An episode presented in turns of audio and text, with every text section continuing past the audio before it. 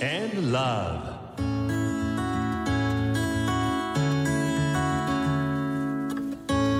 サウナをこよなく愛する私豊沢ひとみが素晴らしきサウナの世界をご紹介するコーナーラブサウナ。このコーナーではサウナの魅力豆知識そして各地のさまざまなサウナとその周辺のカルチャーまでゆるりとお届けします。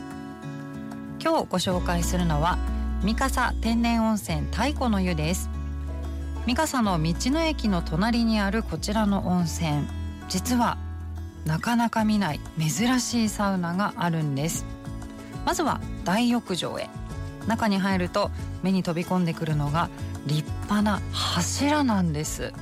樹齢なんと600年から1000年のヒバの木が柱や梁に使われています。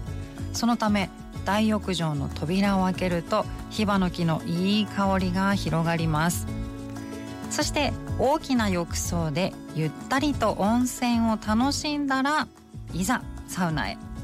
ここで注目なのはマグマサウナです。一体何がマグマなのか気になりながらサウナ室に入ると座面座る位置に何やらプレートがあります。そうなんです。ここでは熱いプレートの上にサウナマットを敷いてその上に座るんです。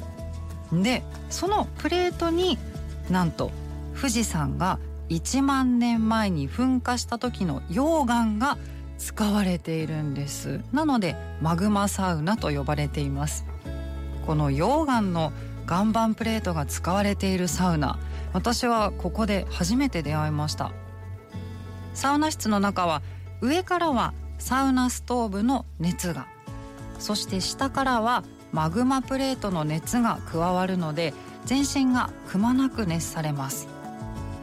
そしてここは暑いだけでなくストーブよりも少し低い位置にも座る場所が作ってくれているので暑いのが苦手だなという方でもサウナをじっくりと楽しむことができるんです。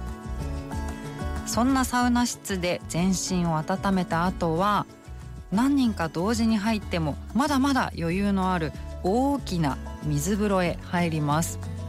実は水風呂の浴槽も木でできています。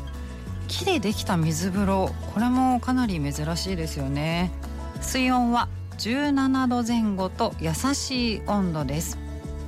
こちらの太古の湯にはサウナと同じ富士山の溶岩プレートを使ったミストの出る岩盤浴もあるんですがこの岩盤浴の後でも気持ちよく入れるように水風呂が冷たすぎない温度に設定されているんです。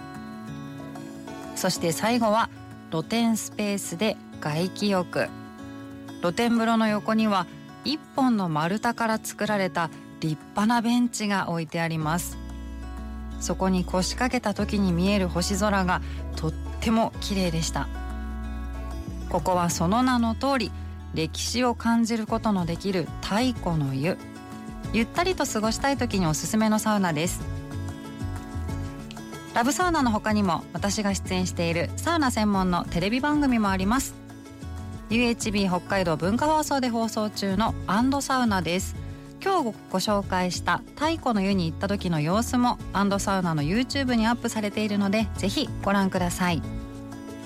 そしてこのコーナーでは皆さんからのサウナに関する質問にもお答えしています。メールは love.air-g.co.jp です。あなたからのメッセージお待ちしています。